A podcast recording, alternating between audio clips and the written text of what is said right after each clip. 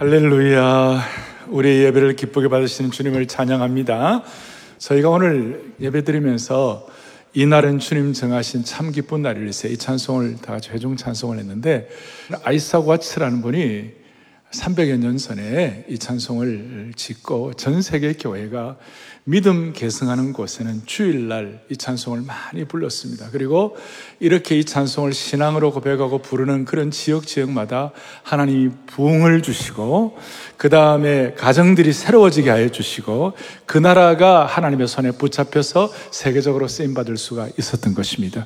이 찬송 가사를 한번 살피고 이 가사 그대로 고백되어 가지고 감히 이 안아주심의 본당과 한국교회에 이 코로나가 더 이상 확진되지 말게 하여 주십시오.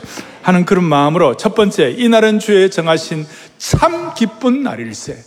주일마다 진정한 기쁨이 여러분들에게 샘솟듯 은혜 주시기를 바라는 것이에요. 이절은 보니까 주 오늘 부활하시고 사망을 이겼네.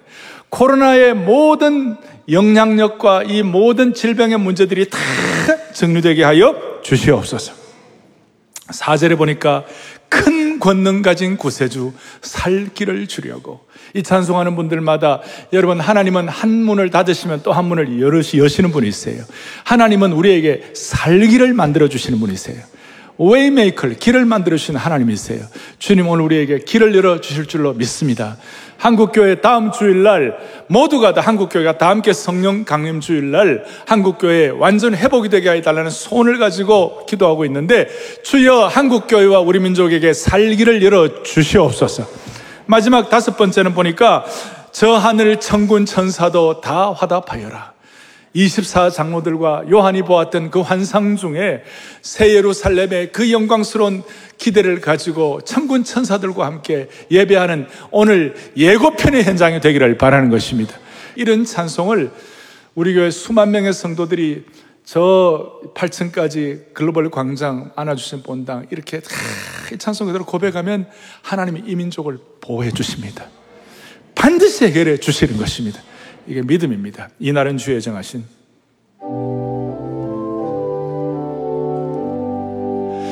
이날은 주님 정하신. 참 기쁜 날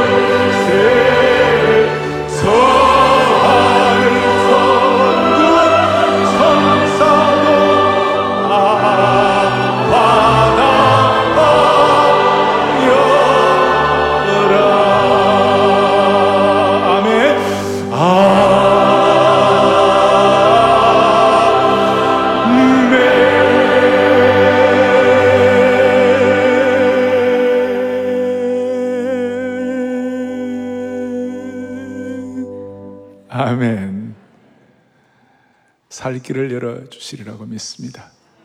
이런 찬양도 다음 세대에 아름답게 계승되기를 바랍니다. 전 오늘 믿음 계승에 대한 메시지로 사랑의 교회 어린이 주일 말씀을 대신하고자 합니다. 저는 어, 한 20여 년 전부터 수선대오란 말을 이렇게 많이 교회에 했습니다. 어, 사역과 영적인 수선대우가 일어나게 해 주옵소서. 그 수선대우란 말은 뭐냐면 한자 성어로 선대의 강점은 지키고 후대는 대우하고 키워주고 세워준다는 그런 것입니다. 어떻게 보면 우리로 말하면 이 믿음의 개성에 대한 것이라고 말할 수가 있을 것입니다. 제가 이 믿음의 개성에 대한 얘기를 할 때에는 세 가지가 포함됩니다. 첫째는 이 믿음 개성할 때 첫째는 신앙이 개성돼야 한다. 아브라함처럼 아브라함의 믿음과 순종이 개성되는 것처럼 신앙이 개성되게 하여 주옵소서. 두 번째로는 비전과 사명이 개성되어야 한다. 요셉이 꿈꾸었던 그런 비전과 사명을 통하여 자기만 사는 것이 아니라 민족과 세계도 살리게 하여 주옵소서. 세 번째로는 사역 자체가 개성되게 하여 주십시오. 모세가 출애굽할 때 그 민족들을 끌고 나온 모든 그 전략과 방법들, 여호수아가 가나안 땅에 입성할 때 가졌던 영적 전쟁의 승리의 모든 것들, 그리고 모든 족속으로 제자를 삼는 대위임 같은 이런 어떤 승법 번식의 사역 자체가 개성되게 하여 주옵소서. 그래서 이런 믿음 개성을 통하여 우리 하나님은 어느 한 세대에만 영광을 받으셔야 할 뿐만이 아니라 오고 오는 모든 세대의 하나님이시고 하나님의 꿈과 계획과 비전들이 개성되기를 원합니다. 여기에 대해서 이사야 말씀이 있어요. 이사야 59장 21절에 제가 읽으면서 참 마음에 와닿았어요. 다 같이 또박또박 합독하겠습니다. 여호와께서 이르시되 내가 그들과 세운 나의 언약이 이러하니 곧 너 위에 있는 나의 영과 너 입에 둔 나의 말이 이제부터 영원하도록 너 입에서와 내 후손의 입에서와 내 후손의 후손의 입에서 떠나지 아니하리라 하시니라 여호와의 말씀이니라 아멘. 여기 보니까 영적인 3세대가 나와요. 너의 입에서. 두 번째는 내 후손의 입에서. 세 번째는 내 후손의 후손의 입에서. 오늘 저만 하더라도 4대째고 우리 이제 아이가 5대, 뭐 제 손녀딸이 6대가 되는데 오늘 이 자리에 계시는 모든 분들, 온라인으로 들어오는 모든 주의 권속들의 가정, 가정마다 본인뿐만 아니라 내 후손의 후손의 입에서 후손의 후손의 후손의 후손의 후손의 후손의 입에서 계속해서 이 믿음이 계승되기를 원하는 것이에요. 그리고 이 믿음의 계승은 육신의 혈통의 계승과 함께 영적 혈통의 계승도 다 포함하고 있는 것입니다. 빌리 그리안 목사님의 아들 프랭클린 그리안 목사님도 동일하게 믿음이 계승되었죠.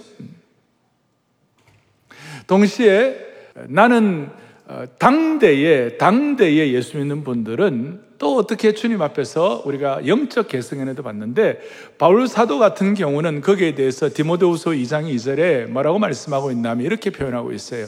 또 내가 내게 들은 말을 많은 증인 앞에서 충성된 사람들에게 부탁하라. 그들이 또 다른 사람들을 가르칠 수 있으리라. 육신의 혈통의 개성뿐만 아니라 바울과 믿음의 아들 디모데, 디모데를 통하여 충성된 사람, 충성된 사람들뿐만 아니라 또 다른 사람들, 영적인 4세대가 나와 있는 것이에요. 저는 이런 내용들을 준비하면서 목회도 마찬가지. 목회가 무슨 뭐 얼마나 많은 뭐 큰 일을 하고 뭐 일을 했냐. 이거보다 제 입장에서 요즘 기도하는 가운데 중요한 것은 뭐냐면 과연 이 믿음의 개성이 잘 되고 있을까? 믿음의 개성. 세대 개성이 내가 떠난 이후에 사람들에게 세대 개성이, 믿음의 세대 개성이 제대로 되는 것일까? 이걸 가지고 진짜 평가받아야 하는 거 아닌가? 일반 성도들의 삶도 마찬가지예요. 얼마나 부를 쌓았는가, 세상에 대단한 위치를 누렸는가, 그보다 더 중요한 것은 그 부모가 떠나고 난 다음에 자녀들에게 제대로 복음에 대한 믿음의 세대 개성을 제대로 했느냐, 거기에 따라서 참된 영적 성공이 결정이 된다는 것이. 그리고 저희 교회가 제자 훈련을 통하여 우리가 훈련받을 때 믿음의 개성이 제대로 될 수 있는 아주 좋은 훈련이다. 이렇게 생각하니까 우리는 제자 훈련에 집중하는 것입니다. 그러나 현실은 어, 녹록하지 않습니다. 만만하지 않습니다. 영국 같은 데는 영국의 인구가 한 6천여만 되는데 믿음 개성이 제대로 되지 않아 매주일마다 주일 출석하는 성도들이 100만 명쯤 된다는 거예요. 60분의 1. 과거에 18세기, 19세기, 20세기 초반에 100년, 200년, 300년 전에 전 세계 최고의 기독교 국가 중에 하나가 어떻게 이렇게 참 뭐라고 그럴까요? 마치 수술대에 위에 올려져 있는 응급 환자 상태로 전락할 수 있었겠는가? 전 세계 부흥의 모태가 되었던 그런 나라가 어떻게 이럴 수가 있는가? 그 영광스러운 설교의 황태자 찰스 해돈 스펄존 목사를 배출한 나라가 기도의 뭐 롤 모델인 조지 뮬러를 배출한 나라가 현대 선교의 아버지 허드슨 테일러를 배출한 나라가 대한민국의 토마스 선교사를 보낸 나라가 찰스 웨슬레와 요한 웨슬레의 형제의 나라가 어떻게 이런 현상이 나타날까? 한 가지에 딱 복음의 세대 계승, 믿음 계승이 실패했기 때문에 수많은 전투에서 많은 승리를 하지만 결정적인 전투에서 패배하면 결국은 전쟁에서 치고 역사의 뒤안길에 사라지는 것이에요. 사랑의 교회와 한국 교회는 믿음 계승 제대로 함으로 말미암아 결정적인 영적 전투에서 승리할 수 있기를 바랍니다. 교회뿐만 아니라 개인도 마찬가지라고 생각합니다. 오늘 본문은 이렇게 나와 있습니다. 오늘 본문에 19절, 20절, 21절 쭉 보면 아브라함과 이삭과 야곱에 대해서 나옵니다. 에서도 물론 조금 나옵니다. 여기에서 우리가 생각할 것 중에 구약에서 하나님에 대한 호칭을 할 때마다 뭐라고 호칭하는가? 아브라함의 하나님, 이삭의 하나님, 야곱의 하나님. 그렇게 호칭을 하고 있어요. 그러고 난 다음에 나의 하나님. 그 아브라함의 하나님, 이삭의 하나님, 야곱의 하나님이란 이 말씀은 바로 믿음의 계승을 의미하는 것이에요. 아브라함의 순종의 믿음이 이삭의 진짜 참된 순종을 가져왔고 이삭의 순종의 믿음이 야곱의 최선의 믿음을 개성을 가져왔고 야곱의 최선의 믿음이 요셉의 형통의 믿음을 개성했다 이런 것입니다. 이걸 위해서 여러분들이 좀 도움이 될 수 있도록 첫 번째 생각할 것은 믿음은 겉표지도 있지만 믿음은 속 내용이 중요한 것이에요. 믿음의 계보의 겉표지와 속 내용을 좀 살피겠습니다. 믿음의 겉표지가 뭐냐?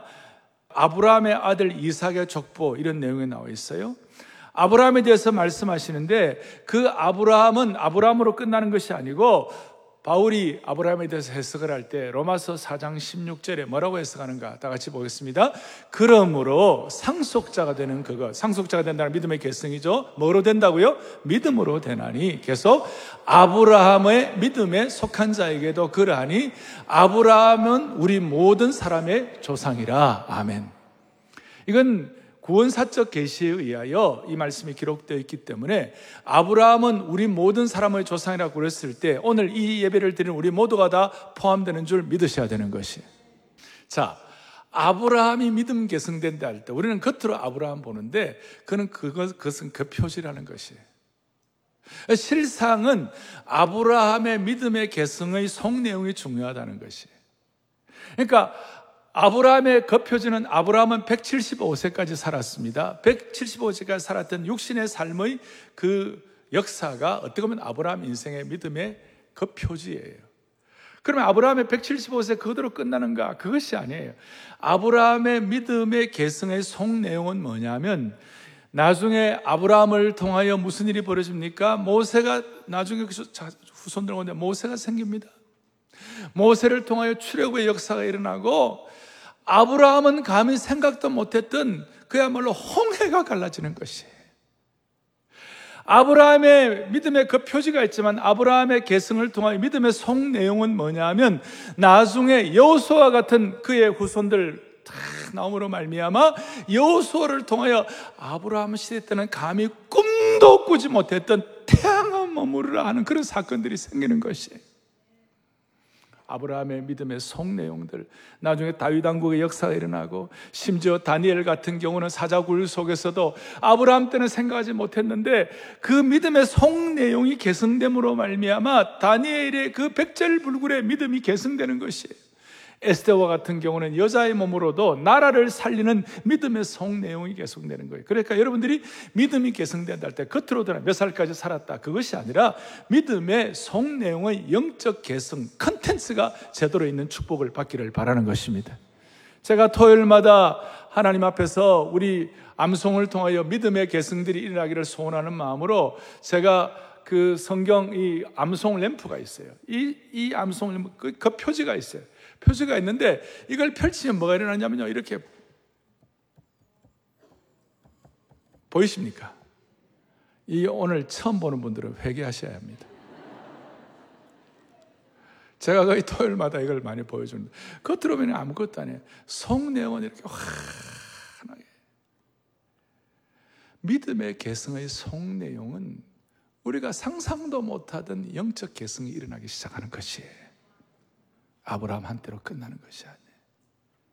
그 안에 모세의 삶이 담겨 있고 거기에 여호수아가 있고 거기에 다니엘과 에스더와 룻이 있는 것이에요.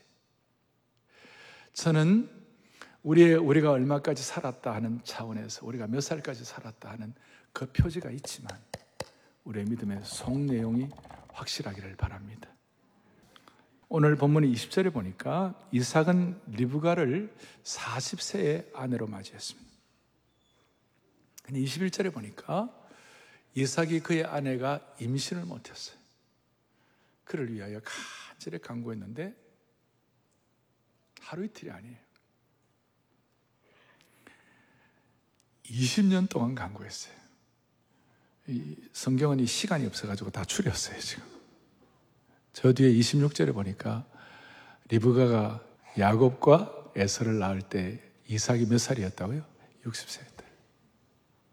그리고 에서가 장자였고, 근데 에서가 34절에 보니까 장자권을 가볍게 여겼고, 야곱은 비록 둘째 아들로 나왔지만 믿음의 개성을 간절히 사모했기 때문에 그 장자권이 야곱에게 넘어갔습니다. 이 장자권이라는 것은 하나님의 축복을 간절히 사모하는 것이에요. 또 장자권이라는 것은 믿음의 개성을 의미하는 것이에요. 그래서 하나님은 왜 에서가 아니라 야곱을 통하여 믿음 개성했을까? 믿음은 그 표지보다도 속 내용이 중요한데 왜 에서가 아니라 야곱을 통하여 믿음을 개성했을까? 왜 하필이면 야곱일까? 하나님은 히브리 민족을 향하여 히브리 민족을 향하여 아브라함 민족이다, 이삭 민족이다 그렇게 하지 않으시고 이스라엘 민족이라고 말씀하시는 거예요.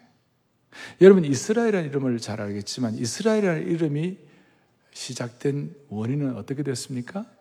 야곱이 야복 강가에서 천사와 씨름하고 난 다음에 하나님 앞에 납작 엎드렸을 때 그래 이제는 너 이름을 야곱에서 이스라엘로 하라. 야곱에게 주신 별칭, 야곱에게 주신 새로운 이름. 그래 창세기 후반부에는 야곱이라는 이름 대신에 이스라엘이라는 이름 나와요. 그러니까 하나님은 그 영광스러운 아브라함 을 통하여 아브라함 민족이라고 하지 않으시고 이상 민족이라고 하지 않으시고 야곱의 이름을 가진 이스라엘 민족이라고 하는 거예요. 왜 그랬을까? 여기에 무슨 의미가 없나? 그러면서 이제 생각할 때에 저는 야곱을 묵상하면서 야곱이 남 얘기가 아니라 참 우리와, 우리와 참 비슷하다. 우리와 참 성정이 비슷하다. 자, 야곱은 승리도 했지만 실패도 많이 한 사람이에요. 성경은 믿음의 개성을 이어간다고 해서 좋은 점만 기록하지 아니하고 부족한 점도 사실 그대로 다 기록해 놓았어요. 아브라함이나 모세 같은 대단한 인격과는 달리 처음부터 야곱은 몸부림치면서 힘겹게 사는 삶을 살았어요. 태어날 때부터 형의 발꿈치를 붙잡고 태어났고 삶의 중간중간에 슬픔과 심적 고통도 많이 겪었어요. 남을 속이기도 하고 속임을 당하기도 하고 자기보다 더 잘 속이는 라반 같은 고수를 만나 죽도록 고생도 하고 화도 많이 냈지만 비난도 많이 받았고 남에게 충격도 많이 주었지만 본인도 충격을 많이 받았고 한마디로 우리와 참 성정이 비슷해요. 조금 더 정리하면 야곱은 굉장히 인간적이고 세속적인 면이 많은 사람이었지만 동시에 믿음에 대한 갈구, 장자권 이런 데서 큰 그, 그 소원이 있었어요. 나름 인간의 계획과 책략도 많았지만 동시에 하나님 나라의 꿈을 꾸는 그런 사람이었어요. 인간적인 이익에 대해서 관심도 많았지만 하나님의 축복을 갈망하는 마음도 컸어요. 어떻게 보면 참 안 어울리는 조합이에요. 그는 형을 속였지만 또 천사와 씨름도 했어요. 아버지를 속였지만 동시에 하나님 아버지의 음성도 드렸어요. 진짜 야곱은 연구 대상이에요. 아마도 우리 가운데 야곱 같은 사람이 많, 많기 때문에 또 우리의 성품 가운데 야곱 같은 성품이 있기 때문에 그렇게 하지 않았나. 아마 크게 보면 이것도 어떻게 보면 은혜이고 우리로 하여금 공로의식이 없도록 하는 것이 아닌가 싶어요. 오죽하면 야곱에 대해서 이사에서 너는 지렁이 같은 야곱아. 오죽하면. 이렇게 문제 많은 삶이었지만 야곱에게는 한결같은 마음이 하나 있었어요. 그것이 뭐냐면 장자권에 대한 갈망이었어요. 하나님의 축복을 갈망한 것이에요. 조금 더 깊이 들어가면 믿음의 계보를 이어가겠다. 신앙의 개성을 해야 돼. 요거 하나는 확실했어요. 여기서 받는 교훈이 무엇입니까? 여러분, 이 얘기가 누구의 얘기입니까? 다 저와 여러분들, 우리 모두의 얘기인 줄로 아는 것이에요. 우리는 다, 우리 모두 주님 앞에 부끄러운 존재들이에요. 야곱하고 비슷한 어떤 파란만장한 인생들이에요. 그런데 놀랍게도 하나님께서 이 파란만장한 야곱 같은 인생에게 나중에 구약의 인물과 구약을 해석한 신약의 최고의 해석사가 히브리서인데 히브리서 11장의 믿음장을 이렇게 써 나가면서 히브리서 기자가 성령의 감동으로 놀랍게 야곱에 대해서 설명하고 있는 야곱, 야곱에 대해서 히브리서 11장 21절에 뭐라고 말씀하는가 이런 말씀을 하고 있습니다. 또박또박 같이 크게 합독하겠습니다. 믿음으로 야곱은 죽을 때에 요셉의 각 아들에게 축복하고 그 지팡이 머리에 의지하여 경배하였으며 저는 저 말씀으로 너무나 놀라웠어요. 믿음 히브리서 11장은 믿음의 영웅들이 나오거든요. 이렇게 문제 많고 파란만장한 인생을 살았던 이 야곱을 하나님께서는 히브리서 기자를 통하여 그는 믿음의 영웅이었다. 그리고 그의 수많은 삶의 여정 가운데서 하나님이 마지막 때에 요셉의 각 아들을 축복했다. 믿음의 계승을 했다. 그리고 지팡이의 머리에 의지할 정도로 연약한 자이고 다 인생의 진액이 다 빠져나갔지만 그 가운데서도 하나님을 경배하고 예배하면서 죽었다. 사랑하는 교우들이요. 저는 오늘 이 말씀을 같이 나누면서 제 마음에 뜨거운 뭔가 울컥하는 제 마음에 소원이 생기는 것이 뭐냐 하면 우리 교회 성도들은 오늘 이 안아주심의 본당에서 예배드리는 주의 권속들은 오늘 온라인으로 들어와서 말씀을 듣는 모든 주의 백성들, 영가족, 형제자매 여러분들은 한 명도 예외 없이 여러분들이 주님 앞에 부름받는 그 순간 반드시 자녀들을 축복하고 부름받기를 바라는 것이 모든 성도들 예외 없이 우리가 우리가 살고 죽는 여러 형편들이 다 있겠지만 오늘 마음에 소원을 가져야 되는 것이 주여 내가 죽을 때는 자녀들을 모아놓고 축, 축복하고 주님 앞에 부름받게 하여 주시옵소서. 한결같은 소원으로 그리고 같이 예배하면서 주님 앞에 부름받게 하여 주옵소서. 여러분 이 소원은 주님 앞에 주님이 기뻐하시는 소원이 될 줄로 믿는 것입니다 지금부터라도, 지금부터라도 제대로 집중하고 평생에 이런 소원을 가지면 하나님 반드시 응답해 주실 것입니다. 우리는 야곱처럼 부족한 인생들입니다. 그러나 우리의 생의 마지막에 갔을 때 자녀들을 축복하게 하여 주시옵시고, 우리가 머리 둘 힘도 없고 머리 받칠 힘도 없어 지팡이에 의지할 정도의 연약한 육신의 몸이라 할지라도 마지막은 주님 경배하고 예배하며 주님 앞에 예배자로 서게 하여 주시옵소서. 이렇게 해서 우리가 제대로 다음 세대의 믿음의 바통을 넘겨주기를 바라는 것입니다. 우리 육체의 삶은 이 땅에 살면 끝날지 모르지만 그리스도인의 삶은 반드시 다음 세대에 바통을 넘겨줄 때에 비로소 끝나게 되는 것이에요. 이것만은 반드시 성공하기를 간절히 바랍니다. 제가 좀 조심스럽게 저희 가정 얘기를 죄송한데요. 저는 저희 부친이 1960년도에 교회를 개척했어요. 그리고 제가 88년도에, 28년도에 교회를 개척했어요. 그리고 작년 11월 달에 31년 어, 뒤에 저희 첫째 아이가 교회를 개척을 했어요. 3대 교회 개척하면서 제 마음에 좀 하나님께 참 감사한 게 있었어요. 그리고 개척하면서 저희 아이가 개척 슬로건을 했는데 뭐라고 했냐면 영어권이니까 이렇게 했어요. Honoring our roots, reviving our generation. 이걸 계속 슬로건을 하고 교회를 개척했어요. 제 부친도 몇 명대로 개척, 저도 10여 명, 우리 아이도 10여 명대로 교회를 개척했는데 저 뭐에 honoring our roots라는 말은 우리의 선대의 그 귀한 신앙은 우리가 명예를 드리고 잘 전승하고 우리 세대는 부흥하게 하여 주옵소서. 뭐 그런 뜻이에요. 제가 저 슬로건에 전혀 관계하지 않았습니다. 전혀 관계하지 않았습니다. 오늘 우리의 삶의 소원 가운데 하나는 다른 어떤 것보다도 믿음 하나만은 계승하게 하여 주십시오. 여러분이 당대의 믿음을 갖는 아브라함처럼 당대 믿음이라면 아브라함은 그의 믿음과 순종을 통하여 창세기 1장부터 11장까지 내려오던 모든 인간에게 내려오는 아담의 자손들이 갖는 아픔과 고통과 죄의 형별과 그 모든 불순종의 역사를 아브라함 당대 믿음의 순종을 통하여 완전히 대 반전을 시킨 줄로 믿습니다. 완전히 바꿔놓아 버렸어요. 오늘 여러분들의 마음속에 간절한 소원을 가지고 아담의 불순종으로 인한 죽음과 죄의 형벌, 이 참혹한 역사가 믿음의 1세대 아브라함의 믿음의 개성을 통하여 죽음의 역사가 생명의 역사로 바뀌듯이 여러분 가정 가정마다 당대 같은 경우 그 가정에 일어나는 수많은 아픔과 해완과 애완과 어떻게 보면 뭐 고통과 이런 수많은 저주들이 다 물러갈 수 있도록 여러분 당대의 믿음의 개성의 축복을 주시기를 바랍니다. 우리 가운데 혹시 독신이나 자녀가 없는 분들은 영적인 자녀들을 통해 믿음이 개성되기를 바라는 겁니다. 자, 자, 첫 번째는 믿음 개성의 거표지와 속내용, 두 번째로는 하필이면 왜 야곱을 통해 개성되었을까 말씀을 드렸고 이제 믿음 개성을 우리가 하기 위하여 적용할 것이 있어요. 그것이 뭐냐 하면 모든 믿음의 계보를 이어가기 위해서는요.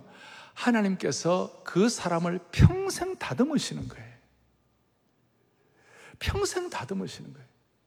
오늘 이삭은 20년 동안 다듬었어요. 착하니까. 그런데 야곱은 100년 이상 다듬었어요. 좀 성, 성격이 좀 덜 되었으니까. 모세 같은 경우는 80년을 다듬었어요. 하나님은 사람들마다 그 믿음의 개성을 위하여 평생을 다듬으시는 것이. 겉으로 볼 때는 에서가, 형 에서가 더 남자답고 사나이다운 것 같은데, 야곱은 한참 걸렸어요. 우리 모두는 마치 거친 돌과 같습니다. 이 자리에 거친 돌과 같은 인생살이에 힘들어하다가 오늘 예배에 오신 분들도 계실 것입니다. 하나님은 이런 거친 돌인 우리를 다듬으시고 추적하시고 기다리시는 줄로 확신합니다.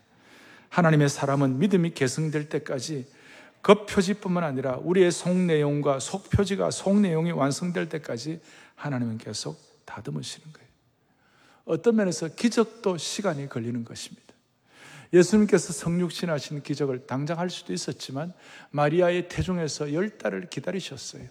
그래서 이 믿음의 개성을 위하여 하나님 우리를 다듬으실 때가 있어요. 따라가겠습니다. 기적도 시간이 걸린다.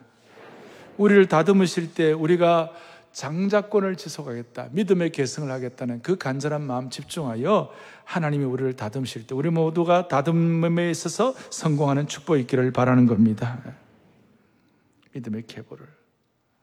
근데 에서는 그것이 없었어요. 오늘 뒤에 쭉 나옵니다만은 에서는 장자권을 버려버렸어요. 그런 이유가 두 가지예요. 첫째는 육체적인 욕구를 위하여 32절에 나오죠.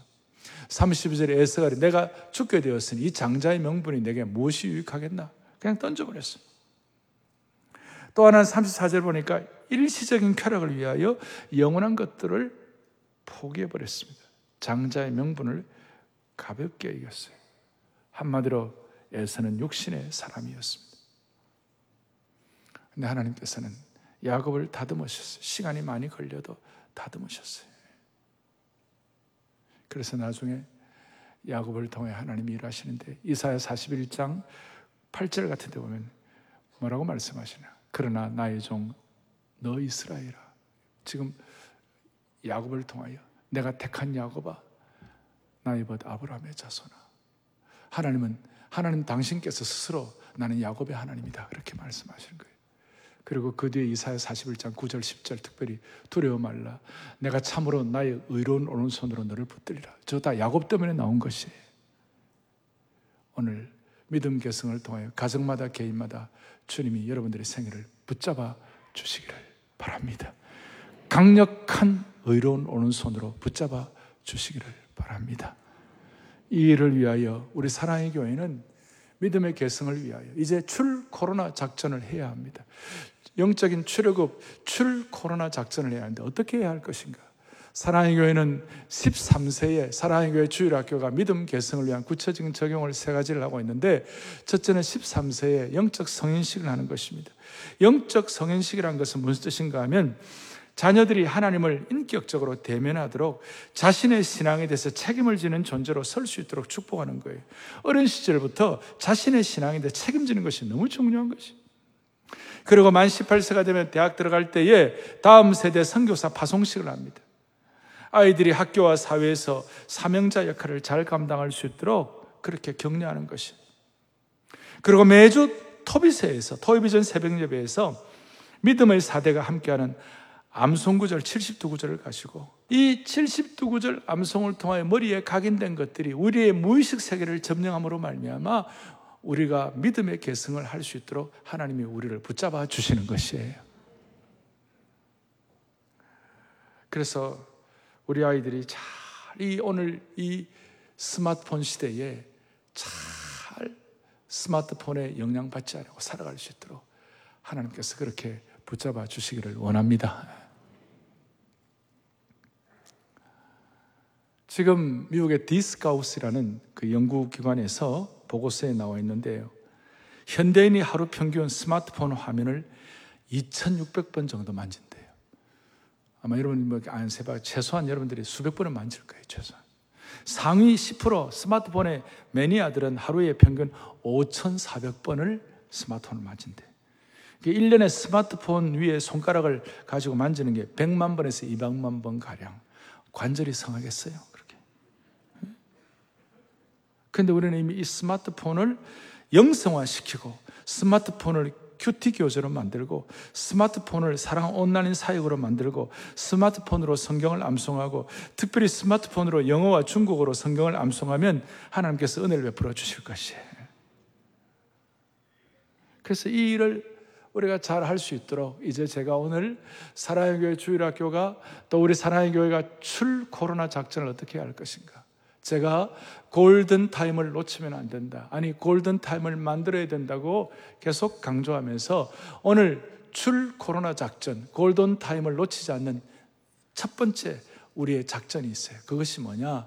다시 한번 하나님께서 우리 교회 주일학교와 가정 가정마다 믿음 계승을 위한 올바른 교육이 회복되게 하여 주십시오. 이게 무슨 말씀인가 하면 우리가 기독교 교육을 할 때 본래는 학교 교육과 그 다음 가정 교육과 그 다음 우리 교회 교육 세 가지가 균형을 갖춰야 되는 거예요. 학교 교육은 지식 교육이고 가정 교육은 우리 인성 교육이고 교회 교육은 영성 교육이에요. 이 세 가지가 균형을 갖추어 가지고 어떤 참 균형 잡힌 제대로 된 인격들이 이제 계속 이렇게 성숙해져 나가는데 1970년대 중반 이전까지만 하도 그렇게 되었어요. 왜냐하면 교회 교육이 세상보다 앞장섰고 세상보다도 더 이렇게 효과적으로 아이들을 가르치고 여름 성경학교만 하더라도 학교 교육은 재미가 없어서 별로지만 교회 교육은 너무 앞장섰기 때문에 여름 성경학교에 그냥 빠글빠글했어요. 근데 70년대 중반부터 이제 이 세상의 현대 교육이 앞장서다 보니까 이 교회 교육과 가정 교육의 균형이 맞지 않게 됐어요. 어떻게 되느냐? 이 세상 교육, 학교 교육을 통하여 많은 사람들의 장래를 판단하는 거예요. 그러니까 사람을 판단하고 그리고 한 사람의 생애를 어떻게 목표를 하는 것이 뭐냐면 어느 학교 나왔나 어느 대학 가나 이것이 그의 삶의 브랜드가 되어가지고 그것이 제일이라고 생각하기 때문에 인성교육과 영성교육 같은 거다 던져버리고 지식교육만을 위하여 막 뛰어간 거예요 그 결과 균형 잡히지 않은 엉망진창에 똑똑하지만 엉망진창인 그런 인격들이 수많이 나온 거예요 그런데 이 코로나 사태가 생겨가지고 기가 막힌 일들이 벌어진 거예요. 100년에 한 번 올까 말까 한 일이 벌어지게 된 것이. 여러분, 이걸 놓쳐서 되겠습니까? 이걸 그냥 보내면 되겠습니까? 이걸 우리는 골든 타임으로 만들어야 할 줄로 믿습니다. 그래서 지금, 지금 우리 현재 우리 상황은 학교 교육이 큰 동그라미고 가정교육 좀 적당한 동그라미고 이제 교육 교육은 완전히 조그만한 이렇게 좀 이렇게 조그만한 영향을 끼치지 못하는 상황이 됐어요. 이제는 다시 지식교육과 인성교육과 영성교육이 균형을 갖출 수 있도록 학교 교육에 빼앗긴 모든 것들을 다시 찾아올 수 있기를 바라는 것이에요. 우리에게 이 코로나 사태는 아주 도전적인 숙제를 남겨준 것이에요. 그래서 오늘 이 4차 산업혁명 시대에 교회와 가정이 연합 작전을 펼침으로 말미암아 세상 교육에 빼앗긴 자녀들을 다시 찾아올 수 있기를 바랍니다. 올투게 돼 가지고. 지식 교육 때문에 학교 교육에 빼앗긴 주도권을 가정과 교회가 다시 찾아와야 할 골든 타임이 된 겁니다. 제가 23년 전에 피틀 드러크라는 전 세계적인 경영교육 구루가 있어요. 피틀 드러크라고. 스위스 출신이신데. 않아요. 피틀 드러크 하면 다 알아요. 그분에게 한 6개월 정도 한 과목을 제가 들었는데 그분이 그런 얘기를 해요. 앞으로 한 30년쯤 뒤에, 90, 그때가 97년인데 그 30년쯤 뒤에는 이제 대학 교육이 위기를 맞이할 것이다.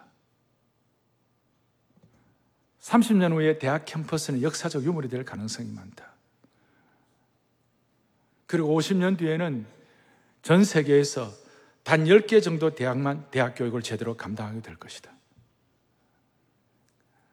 그리고 앞으로는 2개월, 4개월, 6개월의 이 짧은 시간에 기존의 대학들은 이 변화를 따라오기가 쉽지 않기 때문에 변화가 쉽게 하기가 어렵기 때문에 이 소형 대학들, 마이크로 대학들이 우리 사랑 글로벌 아카데미 같은 그런 것들이 제대로만 감당한다면 시대를 변화시키는 초석이 될 것이다. 예. 그리고 목양적 대형 교회가 시대를 바로 섬게 할 것이다. 오늘 이런 마음으로 우리 교회가 13세 성인식, 18세 선교사 파송식, 70대 구절 암송을 통하여 무의식 세계까지 영향을 끼칠 뿐만 아니라 학교 교육에 잘못 빼앗긴 이 모든 균형 잡히지 않는 내용들을 다시 한번 믿음과 신앙과 믿음 개성에 대한 장자권 회복에 대한 소원을 가지고 다시 찾아와 가지고 올바른 균형을 통하여 여러분 제가 우리 생의 마지막 때 자녀들을 축복하고 예배하면서 주님 앞에 부름받을 수 있기를 원합니다. 이 일을 위하여 부모의 사명서는 제가 다섯 가지를 준비했고 자녀들의 사명서는 다섯 가지를 준비했습니다. 시간이 없기 때문에 부모의 사명서는 다섯 가지, 두 가지만 같이 하도록 하겠습니다. 믿음 개성을 위한 부모의 사명서는 하나 크게 하겠습니다. 부모인 나는 하나님께서 맡기신 자녀를 말씀으로 교육하는 사명자로서 세상 교육에 빼앗긴 교육의 주도권을 다시 찾아오는 출 코로나 작전의 선봉장입니다. 아멘. 출 코로나의 작전의 넘버원, 우리 다시 교육 교육을 제대로 하고 가정 교육 제대로 해요. 다시 회복하고 찾아오는 은혜가 있기를 바랍니다. 두 번째요. 부모인 나는 하나님의 형상으로 지음 받은 존귀한 백성으로서 자녀가 세속적 가치관에 물들지 않고 그리스도인의 정체성을 확고히 갖도록 양육하겠습니다. 아멘. 꼭 그렇게 되기를 바랍니다. 믿음 계승을 위한 자녀 사명서는 하나만 하겠습니다. 함께요. 자녀인 나는 부모님을 하나님의 말씀대로 순종하여 존경하고 주의 뜻대로 가르쳐 주신 믿음의 유산을 계승하겠습니다. 아멘. 나머지 네 개들도 나중에 여러분들에게 도움을 드리도록 하겠습니다. 여한 사랑의 교회는 믿음의 겉표지뿐만 아니라 믿음의 속 내용을 잘 계승할 수 있는 귀한 주의 권속들 되기를 간절히 바랍니다. 너무 중요하니까 가슴에 손을 좀 얹겠습니다. 제가 한번 같이 기도하도록 하겠습니다. 하나님께서 늘 베풀어 주셔가지고 어떤 교회는 아버지 학교도 하고 이렇게 하지만 우리 교회는 앞으로 믿음 계승 학교를 하기를 원합니다. 특별히 앞으로 그 레가시 석시딩 컨벤션 그 선대들의 그 믿음의 아름다운 계승을 이어가게 하여 주셔서 사랑의 교회 믿음 계승의 DNA가 할아버지부터 우리 자녀들까지 그대로 이어지게 하여 주시옵소서. 그런 축복이 있기를 바라는 것입니다. 하나님 아버지, 아브라함의 하나님, 이삭의 하나님, 특별히 야곱의 하나님, 우리 사랑의 교회 성도들 한 분 한 분의 하나님이심을 믿고 감사와 찬양을 올려 드립니다. 우리 인생의 앞으로 최고의 가치와 우선순위가 믿음의 계승인 것을 선포하게 하여 주시옵소서. 오늘 이 예배와 이 시간에 우리의 헌신 때문에 지식 교육에 빼앗긴 우리 자녀들을 가정과 교회를 통한 참된 인성과 영성의 교육을 회복하게 하여 주시옵소서.